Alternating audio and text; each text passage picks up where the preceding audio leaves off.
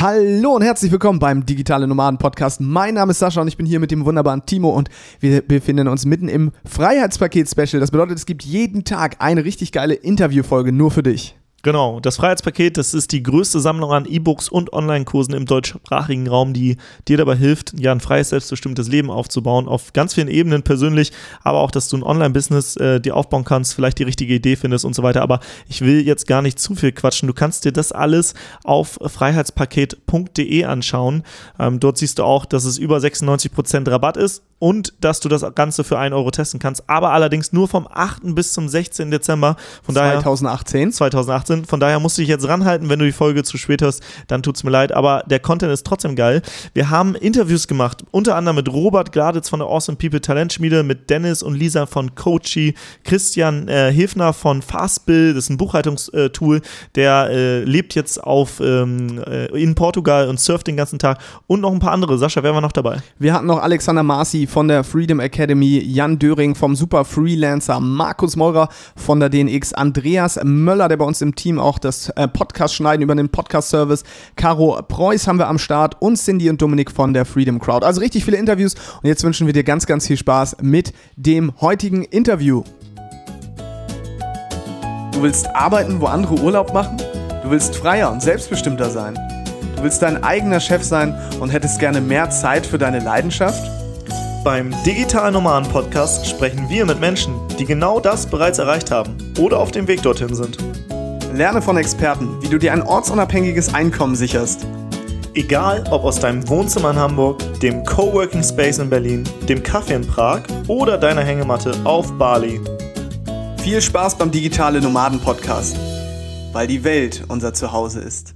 Caro ist äh, ja eine ganz besondere Frau, denn sie ist erst 23 Jahre alt ähm, und sie ist Unternehmerin. Sie hat eine Reichweite. Ich glaube, über 4,9 Millionen äh, Aufrufe auf Pinterest jeden Monat. Blogaufrufe bis, also mehrere hunderttausend, glaube ich. Und äh, Instagram ist sie richtig am Start. Und ja, das ist echt, echt richtig, als ich von dir erfahren habe, äh, Caro, äh, und dann äh, ja auch miteinander gesprochen. Und da habe ich mir, die Frau, die hat es unternehmerisch richtig verstanden. Und freue ich mich, dass du jetzt auch dabei bist und wir so ein bisschen über das Thema Bloggen, Personal Brand, Online-Business jetzt sprechen können. Und natürlich, wenn ihr gleich Fragen an Caro habt, dann alle in den Chat. Ähm, und ansonsten äh, darfst du dich jetzt auch nochmal vorstellen. Cool, ja. Danke für das coole Intro. Ich hoffe, dass ihr mich jetzt gut hört. Ähm, ja heute so ein bisschen spontan bei mir. Genau, also ich bin Caro. Ich habe eigentlich angefangen, als da war ich irgendwie 20, bin nee 19, da bin ich neu nach Berlin gezogen, also super jung, ähm, keine Ahnung vom Leben. Habe angefangen mit so einem ganz normalen Lifestyle-Fashion-Blog, der aber nicht gelaufen ist. Habe dann irgendwann beschlossen, so okay, raus aus dem Studentenleben. Ich wollte irgendwie mehr Geld verdienen, auch ehrlich gesagt. Diesen Mini, ich hatte damals einen Minijob, den nicht mehr weitermachen habe dann meinen Blog versucht zu monetarisieren, zu professionalisieren und bin da das erste Mal, das war 2016, auf Pinterest gestoßen.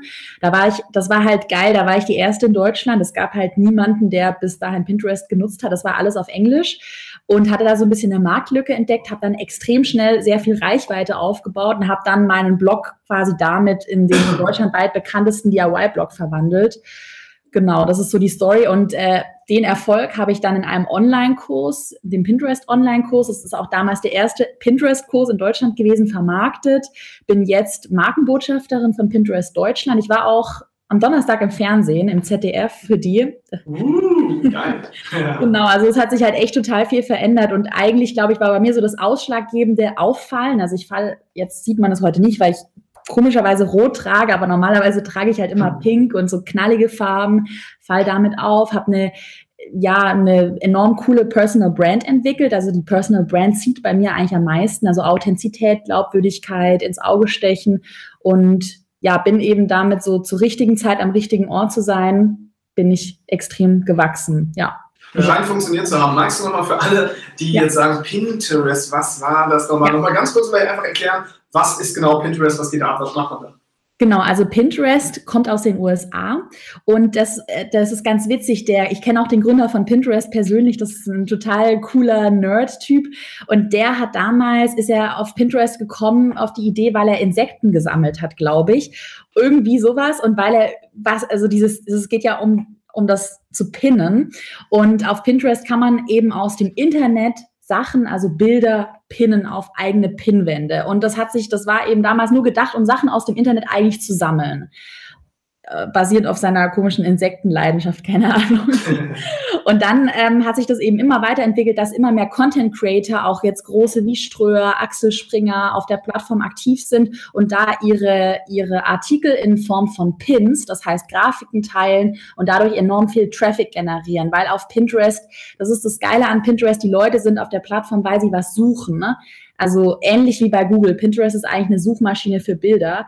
Und ähm, nächstes Jahr wird es auch Pinterest Werbeanzeigen in Deutschland geben. Und da erhoffe ich mir halt auch enormes Potenzial, weil die Leute halt das ist halt noch viel authentischer als zum Beispiel Facebook und die Leute sind da mit einer anderen Erwartungshaltung. Also ja, sind sehr kaufkräftig, sehr suchend und ich habe dann am Anfang einfach angefangen, habe Bilder von meinen DIYs geteilt, habe auch solche Grafiken erstellt, habe dann einen Link hinzugefügt und habe halt noch mit Keywords viel gearbeitet, also DIY-Geschenke selber machen für Weihnachten. Kennt ihr ja alle Keywords und habe dann enorm viel Traffic auf den Blog generiert, weil die Leute immer auf den Pin drauf geklickt sind, genau.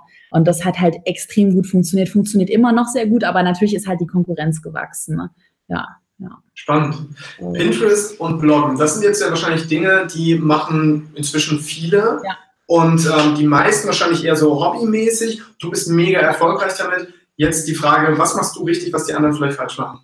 Okay, da habe ich gestern äh, auf einer Party, das war eine YouTube-Party, das ist immer ganz witzig. Ich connecte mich halt auch viel, da habe ich ganz interessante Gespräche geführt mit ziemlich vielen anderen Bloggern und ähm, YouTubern. Und ich glaube, was ich anders mache, ist, dass ich extrem strategisch an alles rangehe. Das heißt, man, ich weiß nicht, also wenn man mich mal suchen möchte, ich heiße auf Instagram Caro DIY, falls die Zuschauer jetzt mal danach suchen möchten. Das ist halt alles super bunt, pink. Ich habe ähm, das nach, es hört sich jetzt doof an, aber es ist das Einhorn als Element ist dabei, Regenbögen, Donuts, weil das halt in der Zielgruppe, das sind halt junge Mädchen und Familien mit Kindern und in der Zielgruppe zieht es eben.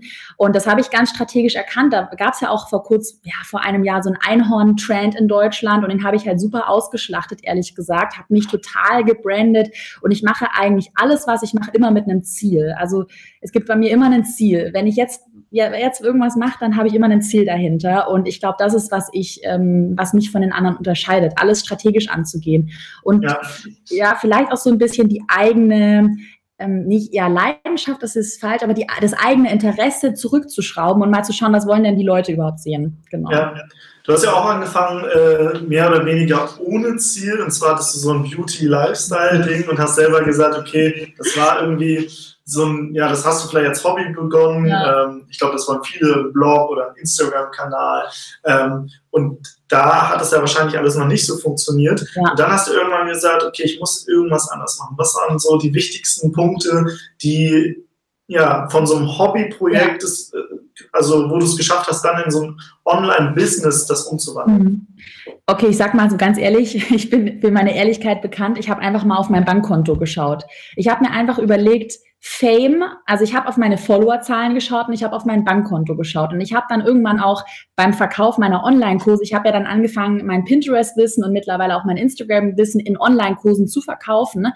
Und da habe ich eben gesehen, okay, bei meinen Online-Kursen kann ich super viel mit Werbeanzeigen machen und da eine Rendite generieren. Ähm, und ich, mein Bankkonto, mein, mein Kontostand wächst.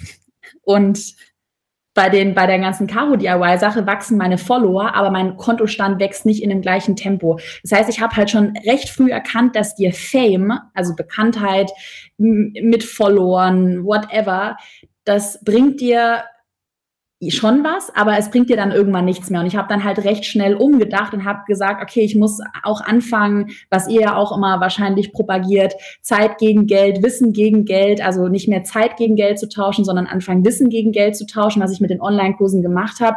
Ähm, genau, und am Anfang, also ich erinnere mich noch an die Zeit, als ich halt diesen super schlechten Blog hatte, der nicht gelaufen ist auf eine Nische fokussieren. Ich glaube, das war bei mir das ganz große Ding. Ich habe ja damals über Lifestyle, Beauty, alles Mögliche gebloggt und habe dann irgendwann angefangen, okay, nur noch über DIY zu bloggen. Also genau, das waren so die, die zwei Kernpunkte und Branding entwickeln. Also es sind halt super viele Sachen und man muss halt einfach auch fleißig sein. Man muss halt super viel arbeiten am Anfang und ich glaube, das vergessen halt auch viele. Also ja, kennt ihr wahrscheinlich auch, oder?